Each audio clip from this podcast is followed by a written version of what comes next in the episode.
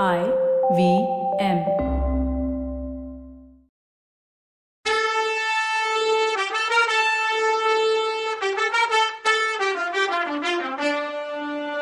வணக்கங்க. நான் கவிதா பேசுறேன். வெல்கம் டு கதை பாட்காஸ்டின் பொன்னியின் செல்வன். இது எபிசோட் நம்பர் எண்பத்தி ஆறு. இந்த கதை நடக்கிறதுக்கு நூறு வருஷத்துக்கு முன்னாடி கட்டப்பட்டு இப்போ பாழடைஞ்சு இருக்க பள்ளிப்பட கோயில முன்னாடியே ஒரு தடவை நம்ம பார்த்துருக்கோம். ஆழ்வார்க்கடியான் இங்க தான் ஒளிஞ்சிருந்து ரவிதாசனன் கோவை பத்தி தெரிஞ்சுக்கிட்டான். அதே இடத்துக்கு இப்போ வந்தியத்தேவனும் மத்தவங்களும் வந்து சேர்ந்தாங்க. பாழடைஞ்ச பள்ளிப்படையோட ஒரு பக்கத்து சோரோரமா வந்தியத்தேவனையும் அவன் குதிரையையும் அழைச்சிட்டு வந்தாங்க. அப்பனே கொஞ்சம் நீ இங்கே இரு. உன்னை கூப்பிட வேண்டிய சமயத்துல கூப்பிடுறோம். தப்பிச்சு போலான்னு கனவு கூட காணாத. பழக்கப்பட்டவங்க தான் இந்த காட்டுக்குள்ள வரவும் முடியும் போகவும் முடியும். அப்படி ஏதாவது ட்ரை பண்ணா உன் உயிர் உன்கிட்ட இருக்காது தம்பி அப்படின்னு சொன்னான் ரவிதாசன்.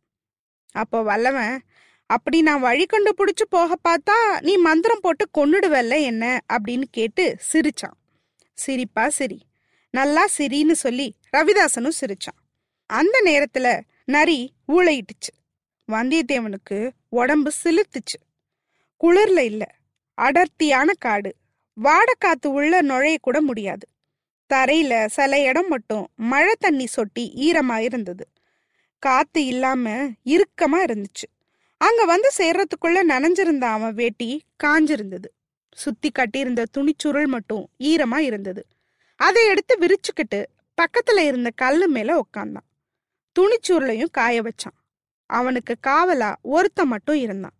கொஞ்ச தூரத்துல காட்டுக்கு நடுவுல இருந்த ஒரு வெட்ட வெளியில மத்தவங்க வட்டமா உட்கார்ந்தாங்க பள்ளிப்படைக்கு உள்ள இருந்து ஒரு பழைய சிம்மாசனத்தை எடுத்துட்டு வந்தான் ஒருத்தன். அதுல சக்கரவர்த்தின்னு இவங்க கூப்பிடுற அந்த குட்டி பையனை உட்கார வச்சாங்க. தீவர்த்தி ரெண்டு மட்டும் வச்சுக்கிட்டு மத்ததை அணைச்சிட்டாங்க. அணைஞ்ச தீவர்த்தியிலேருந்து புகையா வந்துச்சு. ராணி இன்னும் வரலையேன்னு கேட்டான் ஒருத்தன். நேரம் பார்த்து தானே வரணும். ரெண்டாம் ஜாமத்துல வர சொல்லியிருக்கேன். அது வரைக்கும் வழுதி குளத்து புகழ் மாலைய யாராவது பாடுங்கன்னு சொன்னான். இடும்பங்காரி உடுக்கை எடுத்து அடிக்க ஆரம்பிச்சான். தேவராளன் பாட்டு பாட ஆரம்பிச்சான்.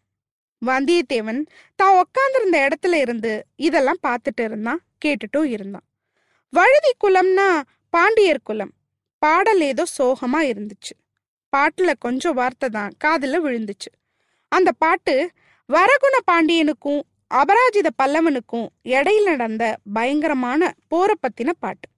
அந்த போர் மூணு நாள் நடந்தது.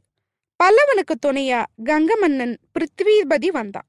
லட்சக்கணக்கான வீரர்கள் செத்தது மாதிரி பிருத்விபதியும் அந்த போர்ல இறந்தான். அவனோட ஞாபகமா கட்டின பள்ளிப்படை கோயில் தான் இது.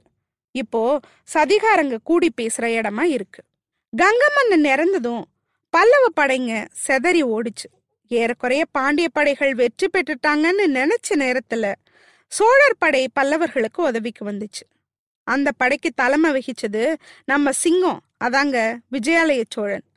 இந்த போர் நடக்கிற நேரத்துல தன் பையன் ஆதித்தன் கிட்ட ஆட்சியை கொடுத்துட்டு சிங்கம் ஓய்வெடுத்துக்கிட்டு இருந்துச்சு. ஆனா சோழப்பட தோல்வி அடையும்னு செய்தி தெரிஞ்சப்போ அவரால பார்த்துக்கிட்டு சும்மா இருக்க முடியல. ஏற்கனவே போர்ல கால் ரெண்டும் போயிருந்தவர். ஆனா கை ரெண்டும் இருக்குல்ல நான் ரெண்டுலயும் ரெண்டு வாள் பிடிச்சு சுத்துவேன். என்னைய தூக்கிட்டு மட்டும் வாங்கன்னு சொல்லிட்டு சக்கரமா சுத்தினான். போற இடமெல்லாம் செத்த உடம்பா விழுந்துச்சு. செதறி ஓடின பல்லவ வீரர்கள் திரும்பி வந்தாங்க. வாளும் வேலும் மோதிக்கிச்சு. ஆயிரம் ஆயிரம் தலைகள் உருண்டுச்சு. குதிரை செத்து விழுந்துச்சு. யானை செத்து விழுந்துச்சு. ரத்த வெள்ளமா போச்சு. ஆயிரம் ஆயிரம் பருந்துகள் அந்த போர்க்களத்துல பறந்துச்சு. ஆயிரம் ஆயிரம் நரிகள் ஓடி வந்தது இறைக்காக. வெற்றி சங்கு முழங்குச்சு. பேய்கள் சிரிச்சிச்சு. வந்தியத்தேவன் திடுக்குன்னு முழிச்சான். சுத்தி முத்தி பார்த்தான். பாட்டு கேட்டுட்டே தூங்கிட்டேனா? கனவா? இல்ல தேவராளன் பாடின பாட்டை நான் கற்பனை பண்ணிக்கிட்டேனா? அப்போ தேவராளன் பாண்டிய படைகளுக்கு முன்னால பல்லவரும் கங்கரும் தோத்து ஓடினது பத்தி பாடிக்கிட்டு இருந்தான். அதை கேட்டு அந்த கூட்டம் சிரிச்ச சிரிப்பு தான் பேய் சிரிப்பு மாதிரி இருந்தது போல. உடுக்கு சத்தம் திடீர்னு நின்னுடுச்சு. தேவராளன் பாட்டையும் நிறுத்திட்டான். தூரத்துல ஒரு தீவர்த்தி வெளிச்சம் தெரிஞ்சது. கொஞ்சம் கொஞ்சமா அது கிட்ட வந்துச்சு. அது பல்லக்கு ஒண்ண கொண்டு வந்துச்சு. பல்லக்கு கீழே வச்ச உடனே உள்ள இருந்து பழுவூர் ராணி இறங்கி வந்தா. எப்பவுமே சர்வ அலங்கார பூஷிதை அதாங்க ஃபுல் மேக்கப்போட இருக்கவ நந்தினி. ஆனா இப்போ தலைவிரி கோலமா உக்கிரமா கோவத்துல இருக்க துர்காதேவி மாதிரி இருந்தா. அவளை இப்படி பார்த்ததும் பக்குனாச்சு ஆச்சு வல்லவனுக்கு. நந்தினி பல்லக்கில் இருந்து இறங்கின உடனே சிம்மாசனத்துல உட்காந்துருக்க குட்டி பையனை பார்த்து நடந்து போனான் அவனும் இவளையே பார்த்துட்டு இருந்தான். மத்த எல்லாரும் அவங்க ரெண்டு பேரையுமே பார்த்துட்டு இருந்தாங்க. குட்டி பையன் அம்மான்னு கூப்பிட்ட லேடி அவன் பின்னாலதான் நின்றுட்டு இருந்தா. பக்கத்துல வந்ததும் அந்த பையனை பார்த்து ரெண்டு கையும் நீட்டுனா நந்தினி. அவன் நந்தினியையும் அம்மான்னு கூப்பிட்டவளையும் மாறி மாறி பார்த்தான். அப்புறம் நீதானே என் அம்மா? இவ இல்லையேன்னு நந்தினி கிட்ட கேட்டான். நந்தினி ஆமா கண்ணான்னு சொன்னான். அப்புறம் ஏன் இவ அம்மான்னு சொல்லிக்கிறான்னு கேட்டான். அவ உன்னை வளர்த்தவன்னு சொன்னா நந்தினி. நீ ஏன் என்னை வளர்க்கல? ஏன் உன்னோடையே என்னை வச்சுக்கல? இவ எதுக்கு என்னை எங்கேயோ ஒரு மலை குகையில ஒளிச்சு வச்சிருக்கான்னு கேட்டான். கண்ணா உன் அப்பாவோட விருப்பம்தான் அது. உன் அப்பாவை கொன்னவங்கள பழிக்கு பழி வாங்குறதுக்கு தான் இப்படி வச்சிருக்கோம் உன்னை அப்படின்னா. எனக்கு அது தெரியும்னா அவன். அவனை கிட்ட வந்து கட்டி பிடிச்சு உச்சி மோந்தான் பையனும் அவளை கெட்டியா பிடிச்சுக்கிட்டான். உடனே அவனோட கைய வள்ளுக்கட்டாயமா எடுத்து விட்ட நந்தினி அவனை திருப்பி சிம்மாசனத்துல உட்கார வச்சா. பல்லக்கு கிட்ட போய் அது உள்ள இருந்து வாழை எடுத்தா. பல்லக்கு தூக்கிகளை பார்த்து ஏதோ கண்ணை காட்டினான் அவங்க பல்லக்க தூக்கிட்டு போய் கொஞ்ச தூரத்துல மறைவா உட்காந்துக்கிட்டாங்க நந்தினி திரும்பவும் சிம்மாசனத்து கிட்ட போய் கத்திய சிம்மாசனத்து கைப்பிடியில குறுக்கால வச்சா. குட்டி பையன் அதை ஆர்வமா பார்த்துட்டு இருந்தான். நான் இதை கையில எடுக்கலாமான்னு கேட்டான். கொஞ்சம் பொறுத்துக்கோ கண்ணா அப்படின்னா. அப்புறம் ரவிதாசன் தேவராளன் மற்றவங்கள பார்த்து சபதம் எடுத்துக்கிட்டவங்கள தவிர இங்கே யாரும் இல்லையே அப்படின்னு கேட்டா. இல்ல தேவின்னா சோமன் சாம்பவன். ரவிதாசனை பார்த்து சேனாதிபதினா ஆரம்பிச்சா. ரவிதாசன் சிரிச்சான். இன்னைக்கு உனக்கு சிரிப்பா இருக்கு. அடுத்த மாசம் இதே நாள்ல எப்படி இருக்குமோ தெரியாதுன்னா நந்தினி. தேவி அந்த நல்ல நாள் எப்போ வரும்னு காத்துட்டு இருக்கோம்னா ஐயா நாம கொஞ்சம் பேர் தான். நம்ம சக்கரவர்த்தியோ சின்ன குழந்த. சோழர்களோட படைய பத்தி கேட்கவே வேணாம். நாம அவசரப்பட்டோமோ காரியம் கெட்டுடும். பொறுமையா இவ்வளோ நாள் இருந்ததுனால இப்போ காரியம் நடக்கிற நேரம் நெருங்கிடுச்சு. ரவிதாசரே நீங்க ஏதாவது சொல்லணுமா அப்படின்னு கேட்டேன். இல்ல வேற யாராவது ஏதாவது சொல்லணும்னா கூட சொல்லலான்னா ரவிதாசன் எல்லார் முகத்தையும் வரிசைய பார்த்தான்.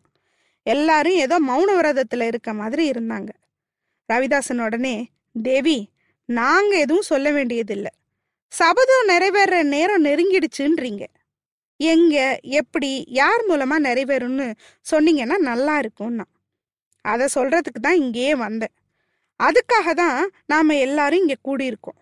நம்ம சக்கரவர்த்தியையும் கூட்டிட்டு வர சொன்னது அதுக்காகத்தான் அந்த குட்டி பையன்லேருந்து எல்லாரும் அவளையே பார்த்துட்டு இருந்தாங்க. உங்கள சில பேர் அவசரக்காரங்க. நான் சபதத்தை மறந்துட்டேன்னு சந்தேகப்பட்டீங்க. அது தேவையில்லாத சந்தேகம்.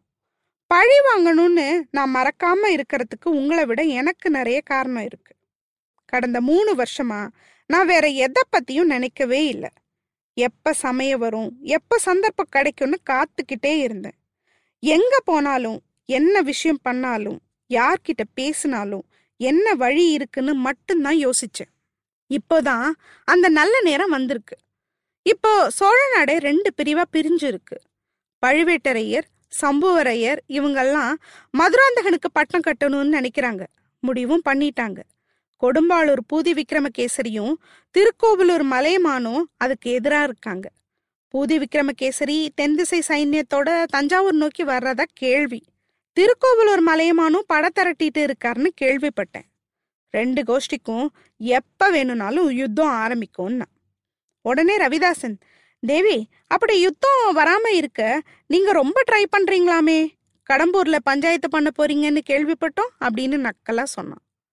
ஆமாம் நான் தான் அப்படி சொல்லி வச்சிருக்கேன். என்ன காரணம்னு உங்களால் கெஸ் பண்ண முடியலையான்னு கேட்டா. முடியல ராணி.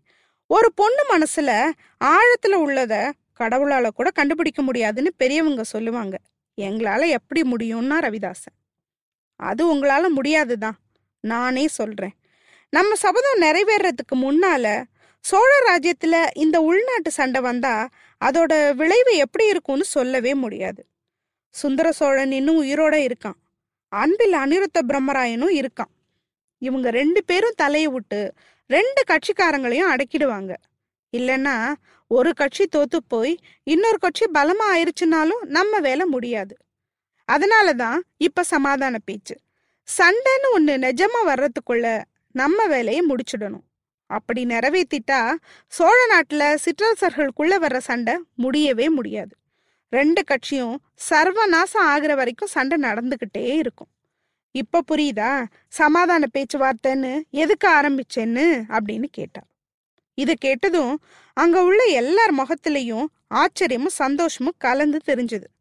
எல்லாரும் ராணிக்கு அறிவோ அறிவு எப்படி பாத்தியான்னு குசுகுசுன்னு பேசிக்கிட்டாங்க. ரவிதாசனுக்கும் இது ஆச்சரியமா இருந்தது. தேவி உங்க முன் யோசனை சான்ஸே இல்ல போங்க. சமாதான பேச்சுங்கிற பேர்ல பண்ண போறீங்கன்னு புரியுது. அதை நடத்துறது எப்படி? யாரு? எப்போ? அப்படின்னு கேட்டான் அதுக்கும் சேர்த்து ஒரு வழி பண்ணியிருக்கேன். சமாதான பேச்சுவார்த்தைங்கிற பேர்ல நம்ம முதல் எதிரிய கடம்பூர் சம்போரையர் மாளிகைக்கு வர சொல்லி ஓலை அனுப்பியிருக்கேன். அவன் அங்க கண்டிப்பா வருவான். நம்ம சபதத்தை அங்கதான் நிறைவேற்றி ஆகணும். வீரபாண்டிய சக்கரவர்த்தியோட ஆபத்துதவிகளே உங்க பழி தீக்கிற நேரம் வந்துடுச்சு. இன்னைக்கு சனிக்கிழமை. அடுத்த சனிக்கிழமைக்குள்ள நம்ம சபதம் நிறைவேறிடும்னா அவ சொல்லி முடிச்சதும் கூட்டம் மொத்தமும் சந்தோஷத்துல ஆர்ப்பரிச்சிச்சு. சில பேரு துள்ளி குதிச்சாங்க. உடுக்கு வச்சிருந்தவன் உற்சாகத்துல அதை ரெண்டு தடவை அடிச்சான். மரக்கிளையில தூங்கிட்டு இருந்த ஆந்த முழிச்சு உருமிக்கிட்டு வேற கிளைக்கு தாவணுச்சு வவ்வால் சடசடன்னு பறந்துச்சு. வல்லவனோட குதிரை உடம்ப செலுத்துச்சு. வல்லவனும் நிமிர்ந்து பார்த்தான். அது வரைக்கும் தூக்கத்துல இல்ல தூக்க கலக்கத்துல இருந்த வல்லவன் அப்போதான் உடுக்கு சத்தம் கேட்டதும் கொஞ்சம் நிதானத்துக்கு வர்றான். அவனை பார்க்கும்போது நந்தினி அந்த கூட்டத்துக்கிட்ட ஏதோ பரபரப்பா சொல்லிட்டு இருக்கான்னு தெரிஞ்சது. அவ பேசுறது ஒன்னும் காதல விழல. பார்த்துட்டு மட்டும் இருந்தான். அங்க என்ன நடக்குதுன்னு தெரியுதா? முதல் எதிரின்னு யார சொல்றான்னு புரியுதா? சபதம் முடிக்க போறோன்னு எதை சொல்றான்னு நமக்கே புரியல.